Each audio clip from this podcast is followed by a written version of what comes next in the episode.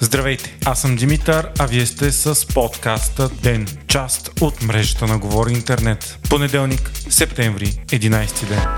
Този уикенд тежко земетресение сполетя Мароко. То е било със сила шест цяло и осем по скалата на Рихтер, но предизвика опустошителни унищожения и вече най-смъртоносното от шейсет години насам в страната. Загиналите към момента са над две хиляди и петстотин души, а хиляди са ранените, много от тях критично. Спасителите се борят за живота на много хора, затрупани по руините. Бедната страна не разполага с достатъчно голям набор от техника и затова хиляди души от властите и доброволци пробиват път през разрушените сгради с голи ръце. Много тежко са пострадали от далечени планински села във високите и каменисти Атласки планини. Там, заради разрушените пътища, не може да достигне тежка спасителна техника. Много от хората там живеят в каменни къщи, вкопани в самите скали, заради което има и огромен брой затрупани хора. Предполага се, че броят на жертвите е многократно по-голям. Репортери на Би Би Си пък са успели да стигнат до отдалечени села, където от двеста жители деветдесет са обявени за загинали, а много са изчезнали. Повреден и е старият град на Маракеш, който е в списъкът на обектите от световното наследство на ЮНЕСКО.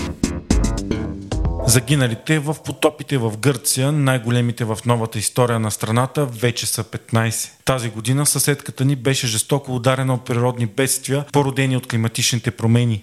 Първо, невиждани горски пожари, най-големите за годината в Европа, съсипаха хиляди хектари земя и туристическия сезон в множество популярни острови като Крит и Родос, като имаше и множество жертви. Едва възстановила се от пожарите, Гърция бе ударена и от бурята Даниел, като на места паднаха за часове рекордни количества дъжд от хиляда литра на квадратен метър, което е нормата за повече от три години. Цели села бяха потопени, като са се срутили множество мостове, пътища, а посевите и хиляди животни в плодородната Тесалийска равнина са унищожени. Междувременно пък у нас за неопределен период от време остава бедственото положение в Царево. Регионът все още се възстановява от тежките наводнения от миналата седмица, при които загинаха четирима души. Всички на отнесен от водата мост в града. Много от мостовете в региона са компрометирани, като към момента се прави временен такъв на пътя Царево-Ахтопол. Започна и разследване дали, както твърдят много активисти и граждани, трагедията не е причинена от човешка грешка, като застрояване на дерета, прекомерна сеч и некачествено строителство и поддръжка.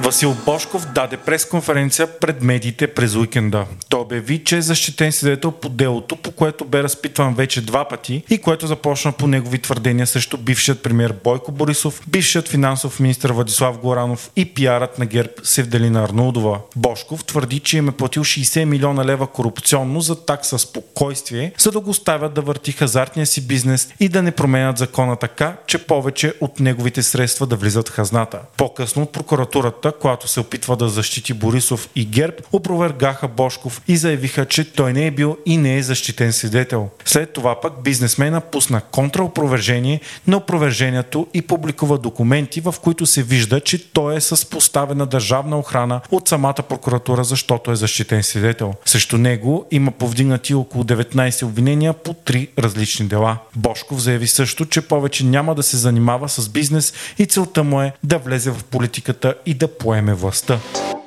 Продължаваме. Промяната и Демократична България обявиха, че ще участват заедно на местните избори не само в София. За вота на двайсет и девети октомври двете коалиции ще се регистрират в ЦИК като една коалиция и почти навсякъде в страната ще участват с общи кандидати за кметове и общи листи за общинските съветници. Информацията идва от вътрешни източници на Дневник и Капитал.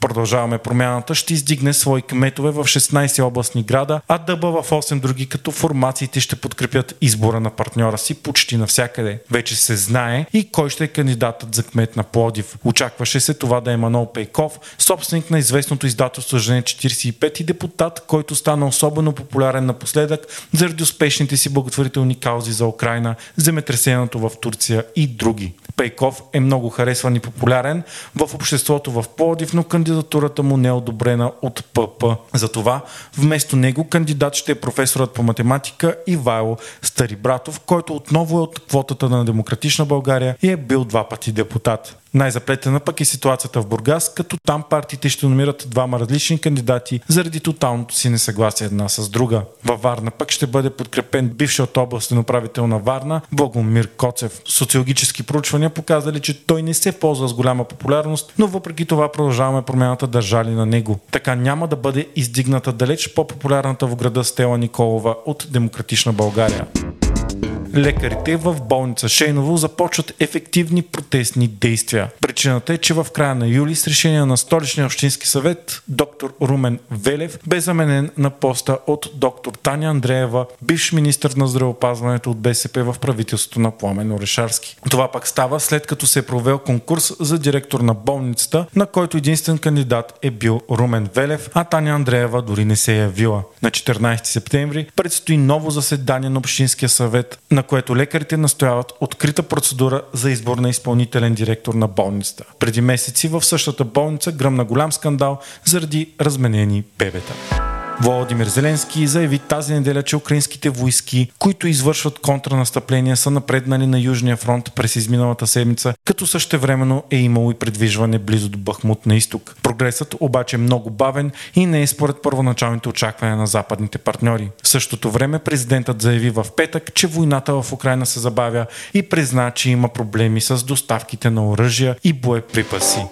Срещата на Г двайсет завърши с обща декларация, според която страните от формата имат различно отношение относно войната в Украйна. Декларацията бе подкрепена от Русия и САЩ, а това доведе до ожесточени критики от страна на Киев, откъдето смятат, че е недопустимо формата да не осъди агресията на Москва. Двудневната среща на върха на Г двайсет се проведе през този уикенд в Индия. В събота групата при Африканския съюз, континентална организация от петдесет и пет държави членки, за постоянен член. Сред членовете на групата са още САЩ, Китай и Русия, но на форума не присъстваха лидерите на Русия и Китай, докато Джо Байден беше на място. Досега Европейският съюз беше единствения пълноправен членски регионален блок. Още преди приемането на Африканският съюз, Г двайсет представляваше около осемдесет и пет процента от световния Б В П, повече от седемдесет и пет процента от световната търговия и около две трети от населението на планетата. Основната цел на форума е икономическо и търговско сътрудничество.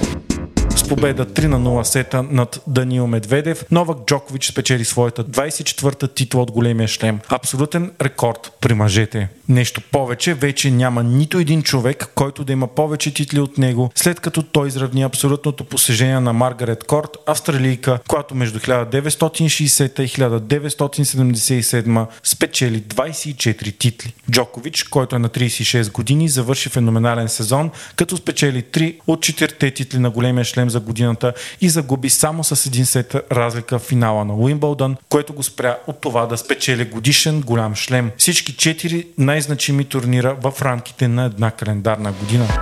Вие слушахте подкаста ДЕН, част от мрежата на Говор Интернет. Епизодът подготвих аз, Димитър Панелтов, а аудиомонтажът направи Антон Велев.